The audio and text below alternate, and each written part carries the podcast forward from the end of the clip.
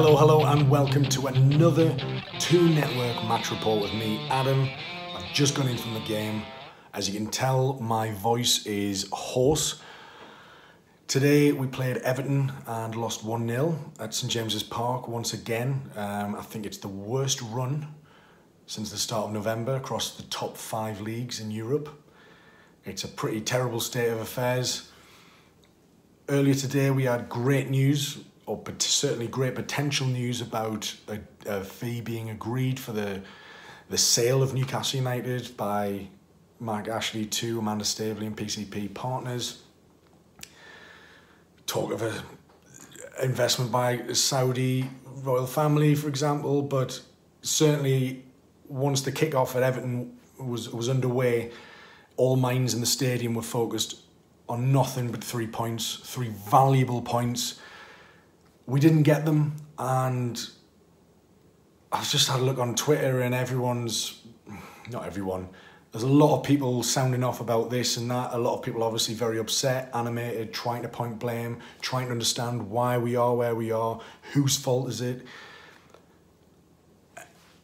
I guess the easy answer, the short answer is Mike Ashley. And, and that's without irony, that's without that's with full sincerity. Mike Ashley is the reason, the sole reason we are where we are, and the very fact that he has people online essentially blaming the best manager we've we've had under Mike Ashley because oh well he's picked Diame and he's not pick, picked him and oh I don't like Manquillo at left back and you know I, I don't agree with every selection decision that Rafa Benitez makes. I don't.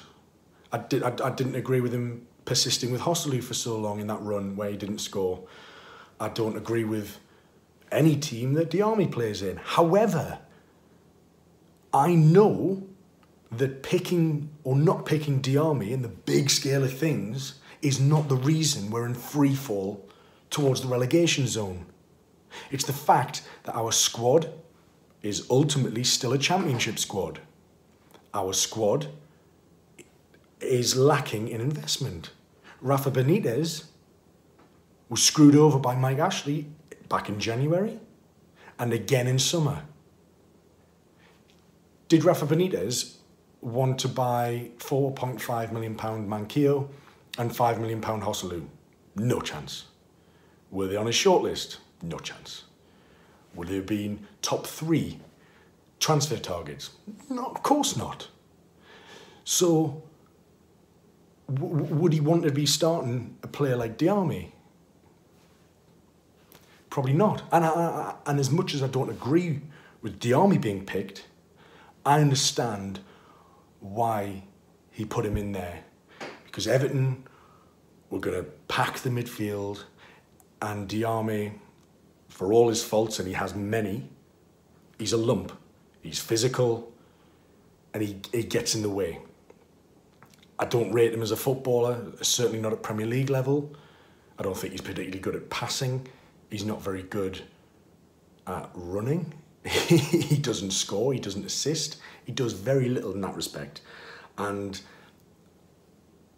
but, but at the same time, these are minor factors that Benitez is trying to play around with. These are tiny in the in the big scale of where we're at as a football club. You don't just undo years of underinvestment and neglect by an owner that quite simply doesn't give a shit. And he hasn't done. He didn't he didn't care enough in summer to back Rafa Benitez. Every player that Rafa Benitez has signed hasn't been a success. No. But the players that he did sign won in the league. Literally the most he could have achieved last, last year was winning the league. And he did it. So let's trust him because he's an elite manager. He has won major titles so the reason, you know, you pay peanuts, you get monkeys, basically. And our squad is a championship squad. However, despite the fact that we went in into half time 1 0 down. I largely couldn't fault the first half performance there. We had the post twice, two amazing efforts by first Ritchie and then Merino. We troubled them. Jordan Pickford was nervous and wildly trying to kick out to clear it. We had them on the back foot, they were panicking. But I think they were always set up to not concede. I think their goal was very fortuitous. Again, it comes from a defensive error. It's not helpful to point individuals out. However, it needs to be highlighted the fact that Darlow has taken the place off Elliot. That's another contentious decision. And after the Mares goal, which I thought just went straight through his hands, he's, he, he's, he's given away such a weak goal from that from, from what was a very weak header by I believe Aaron Lennon, and Rooney's pounced and it's a tap in. From that distance, for that power, you catch it or you knock it out to the side, preferably for a goal uh, corner kick. But that, that, that, that one attack that they had in the first half has cost us three, it's cost us the game. Because as I mean, the, the whole thing smacks of the Bournemouth game again. Really good first half. You know, peppered the goal, lots of chances created, tails are up, momentum's on, crowds loud, and we couldn't find the net. And ultimately, by the time the second half came around, Allardyce's looked to shut up shop. Eventually brought on Jagielka for a five-man defence. But we lost our confidence and we couldn't repeat what we did in the first half. And that was the same story for Bournemouth. We couldn't repeat that first half. We started really well at Stamford Bridge and Old Trafford in the first half. Yet we just fell away in the second half. So there's a mentality issue there. Is that Rafa Benitez's fault? Possibly. In if you look at it isolated in the bubble of the last two months, month and a half. But the reason that, you know, the, the, the reason that we're underperforming is that we have a lack of talent, we have a lack of squad depth, which means when players aren't potentially performing to the best, we've got very little options for to, to bring people in. I, I, I, and it, it, it seems to me like some people don't understand how simple that is. You know, Lejeune and Clark together had a few shaky, a very a few shaky games. I thought Clark's position, Clark's positioning has been really poor the last few games, and I think he was right to be dropped. But people before the game saying Lejeune should have been dropped, which I massively disagree with. Again, he wasn't fault. He hasn't been faultless but he's definitely the better performer. You look at Yedlin, who had a few games and was terrible, but I think he got dropped for one game. But I think he's such, such is his, his danger going forward, and the lack of real competition, despite the fact we have Mbemba, who Rafa doesn't pick because of communication. He's got James, who he just doesn't fancy. But, but is he just not up to the, the pace? Is he too old? I don't know we lack balance on the left hand side. Manquillo, he's not, he's not my favourite player by any means. I think he's beaten too easily. But we've got very few options when Dummett Dummett's been injured since the first game of the season. We've lacked. We haven't got another left back to come in. So these things these things matter. We haven't really got a true defensive midfielder in this in, in January, which I think we tried to buy James McCarthy from Everton because they have like 20 centre midfielders. In the summer, we were linked with the, the Samaris guy, the Greek guy. so it's not like it's not like Rafa Benitez is just thought, oh yeah, well we'll just take what we've got. If he had the money to spend, he would have invested it wisely on the positions that he knows that we're weak in. And this is why we don't know who our best striker is. Gayle's gone on a great run the last few last few games, but he's he's kind of bullied tonight. Didn't really get much of it. Didn't really get a sniff. Joselu came on and won a couple of headers, but we, we're talking we're, we're talking about very low quality, and it, it, it, Rafa called this in summer. He called it, and because we went on a few runs of wins early on, that that seemed to mask over the you know paper over the cracks. That seemed to mask over actually what what the crisis was. He overachieved in that respect. So I can't I can't I can't abide. I, look, Rafa Benitez is not blameless. He's not. However, the very fact that people can't see the bigger picture and the bigger reason why we're in this situation is, is, is baffling. He's staring you in the face. He's realised. And that's why he's selling.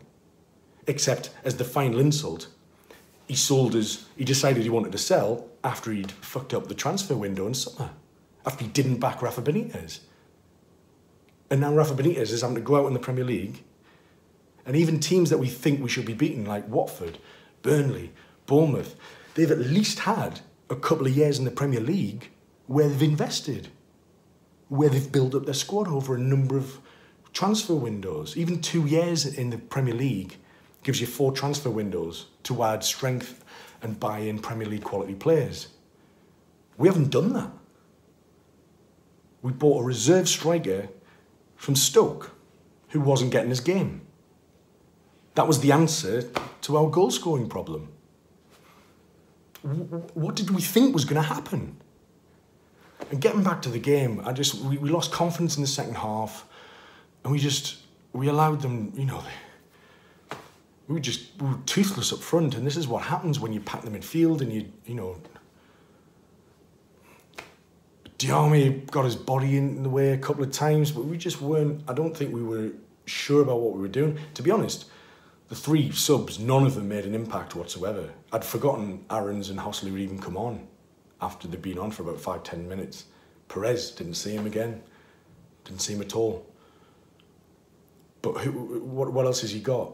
He obviously tactically does not trust Mitrovic. I, I, I like Mitrovic.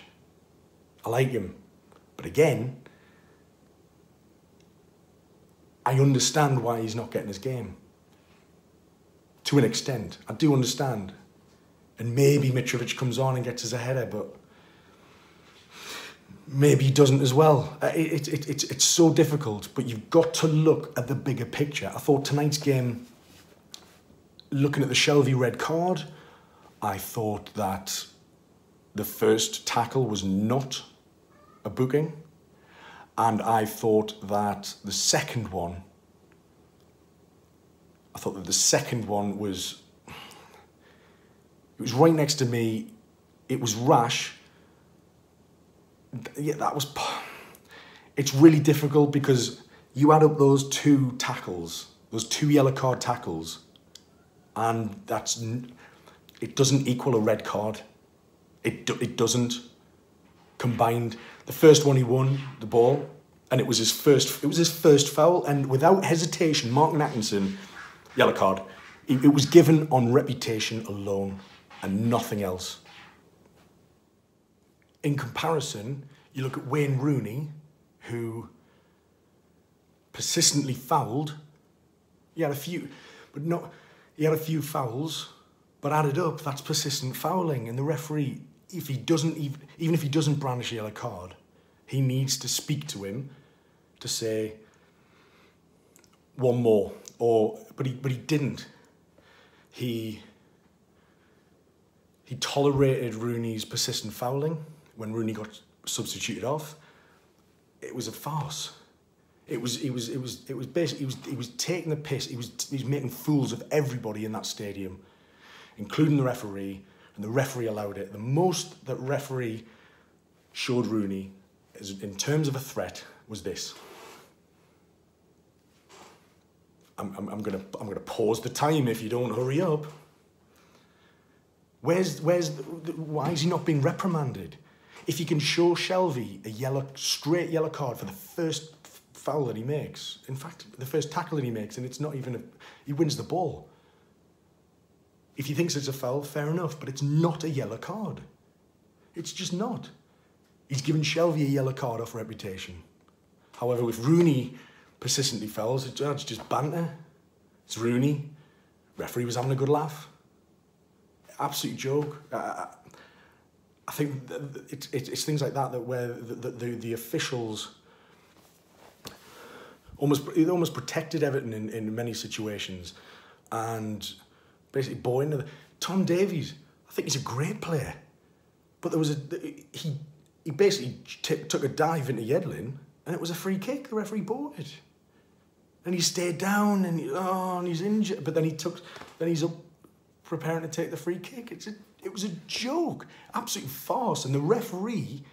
As much as I thought, despite um, as much as I thought he got all the big decisions right, apart from the red card, I don't agree with the red card. You might disagree with me, but that those two tackles did not equal a red card. No chance. No chance. But I think this Martin Atkinson's demeanour throughout the game was poor. I thought it was quite appalling. He got in the way of Merino, he laughed. Um, he got the way of a ball from, from Merino trying to pass it, but it hit it hit Martin Atkinson. We're losing. He's just he's running along laughing because he thinks it's hilarious. It's not funny. It, it, it really it might be funny to Everton fans, fair play, but it's not funny in that situation. It's not appropriate to laugh at the fact that he stopped us getting because he's in the way because he hasn't read the game well enough. That's that's so poor.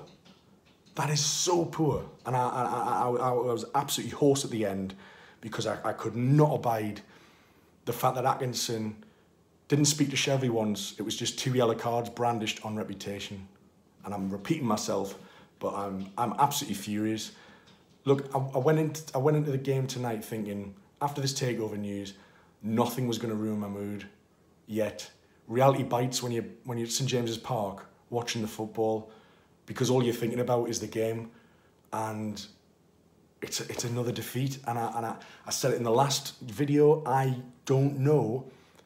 I don't know where our next win's coming from. We've got Arsenal away. West Ham away is a, it's a massive, it's a crucial six pointer, but I don't fancy us to win that game. We've got Man City as well. That's gonna, we're gonna, we're gonna get absolutely terrorized. You know, where, where, we, where are we to get these points from? We can't just rely on scraping it into January because guess what? Even if we do invest in January, we're to have to be playing games before any of these players come in, more than likely, unless we've got them lined up now, which I wouldn't trust at all. So what do we do? We've got to get it together somehow. But, but, but, Rafa Benitez is the man to do it. I fully back him. I fully back him. Anyone thinking that we'd be better off without Rafa Benitez, look, the run of form is tough, and people are questioning. Well, we didn't question, you know, we, we, we questioned Pardew and McClaren if we go on a run like this, and yeah, we did, and rightly so. But guess what? Rafa Benitez didn't get 80 million to spend last summer. And guess what? When Rafa Benitez changes things, there's a bloody reason behind every meticulous decision that he makes. And that's why he deserves respect. He's meticulous, attention to detail. Managers like McClaren and Pardew aren't, aren't tactically intellectual. They just roll the dice and hope it works. And with Pardew, well, you, we all know what happened with Pardew. He'd go on a run of five games unbeaten. It'd be amazing. He'd suddenly be like, but we all knew what would happen. As soon as we lost one, we'd go on another run again. And we knew that there would be no logic behind any changes that he makes about formation, about team selection. Whereas at least with Rafa, you know he's had a think about it. You know he's been on the training ground, and you know that he spend he'll be up all night thinking about how he can find those little wins that will give us the edge in a game to try and win it. That's the difference between Rafa Benitez and the likes of Pardew and McClaren. And if you can't see the difference between that, I cannot help you. Do you know what I mean? I, I, I don't know what to say. If you think we'll be better off without Rafa Benitez, Christ, like you haven't been paying attention, and you you you. You, you, you're not aware of the bigger picture at Newcastle United. He's not blameless, but bloody hell, it's really not his fault where we are. He's overachieving with a championship squad at the minute. I trust him to turn it round. I think it's important to look at the performances at Leicester, despite losing, the performance in the first half at Manchester United, despite losing, the performance away to West Brom fight back, and even the performance in the first half tonight at Everton. We don't look like a team that's crumbling and capitulated. We do in the second half of most games, granted, but there is a team spirit there, and I thought I was pleased to see Lascelles back. I was pleased to see Merino and Shelvey together because they played really well against Liverpool when they started together. However, leaves us exposed. But I thought it's daft because in the first half, Everton didn't offer anything. If we played like we did in the first half again in the second half, I'd take that all day, despite being 1 0 down, because they scored from that only attack, and it was a defensive mistake. If we went in the second half thinking, we're going to get a few shots at goal, a couple might hit the woodwork or get close, and they might they're going to have only one shot at goal. you take, you take it all day. So amazingly, yes, there are positives to take from a, such a terrible run, and believe me, I'm, I'm I'm not enjoying this and I'm not just trying to find positives where I can or just being blindly deluded and optimistic. But you've sometimes you've just got to look at it and be logical and know that we've got a talented manager at the helm and that it won't always be this bad. It won't. It could be a lot worse. Look down the road at Sunderland. Like, at least we have this hope of a takeover that could be the start of something absolutely incredible that I think all of us really deserve given what we've gone through the last 10 years. We, none of us have deserved it. But now we might get our reward because some people with money who want to get into the Premier League game can see the potential in this club. And I love this, absolutely love this club. And it's not right. I, things like people cheering Diame off I thought was embarrassing. And regardless of what you think of him, personally, as I said, I don't think he should have been in the team. I don't think he added much, but I don't think he was the worst player on our team tonight. However, he gets cheered off, and what does that do for mentality? That's not just going to affect Diame. That's going to affect the rest of the team. If they're cheering, he Diame got a bigger cheer walking off getting subbed off than Aarons got coming on. Uh, that's not right.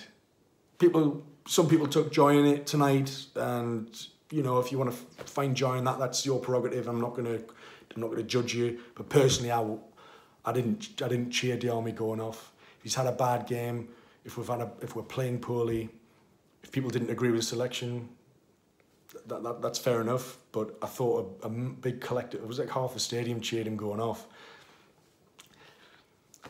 I, I don't know. That's it's it's not conducive to a very good team spirit, and I was a little bit embarrassed about that. But that's just me. You might completely disagree with me and criticise me for saying that, but you know, fans have the right to, to paying fans have the right to say and do um, offer their opinion. Uh, I, am not going to patronise anyone and say how you should think because that's your decision to make. Likewise with what you think about Rafa Benitez right now. But what I am saying is, if you are even, if you if you've got anger towards Rafa Benitez and his these these decisions that he's making, and let's be honest, he hasn't got there's not many other options he could he could take. Then you, you, you're missing you're missing the, the, the major reason. And I'll give you a clue. He's massive. He doesn't care. He's from the south. And he went off to America this week while Rafa Benitez is stuck wondering how much he's got to spend in January because guess what? He wants to do some work. He wants to look ahead. He wants to try and fix things. And at the at the minute, money. Money's the only money's the only thing that's going to fix the situation right now, and we're going to have to throw a hell of a lot at it because of the lack of investment that we've experienced over the last few years. That's the reason we are where we are. We have squad depth, we have fatigue and injuries that we can't rectify, fix, and we can't replace players because we have nobody of, of a reasonable quality to even come in. Yes, you could argue Mbemba and you could argue that Mitrovic have quality, but yes, I trust that Rafa Benitez sees that they can't do a job and know that Mbemba doesn't speak English and Rafa finds it really, really difficult to communicate instructions to him, especially in the throes of a match where he just needs to fire out a quick. If if Mbemba hasn't learned English yet and he's been here for two years, if Mbemba hasn't learned English yet, and he can't receive the, the information that he needs to, to he needs information within a second to turn his man off, fine, you know, then that's a problem. And I can understand Rafa Benitez leaving him out, even though I feel he's one of our best defenders on his day. He really is. But it's it's tactically. And Mitrovic, can he trust him? I, I, I guarantee, even though the shell, say the Shelvey sending off today shouldn't have been a sending off, Rafa Benitez will probably drop him for a good few games now because of that, because he thinks he can't trust him and maybe he can't.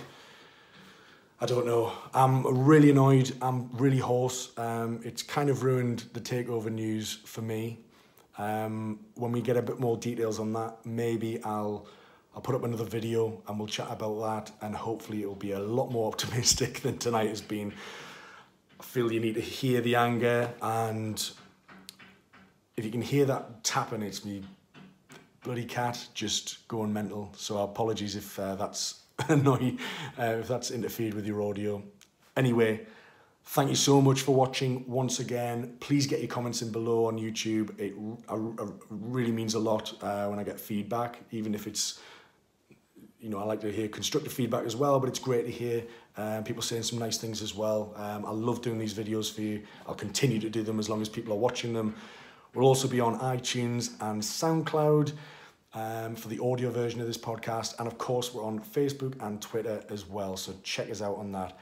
Thanks very much for watching. It's another defeat for Newcastle United. Where's the next win coming from? Let's hope January can help change our fortunes. The takeover could be the saviour. Amanda Staveley, I think it's time to uh, it's time to come on board. I've been Adam of the Toon Network. Thanks very much. See you later. Take care. Bye bye.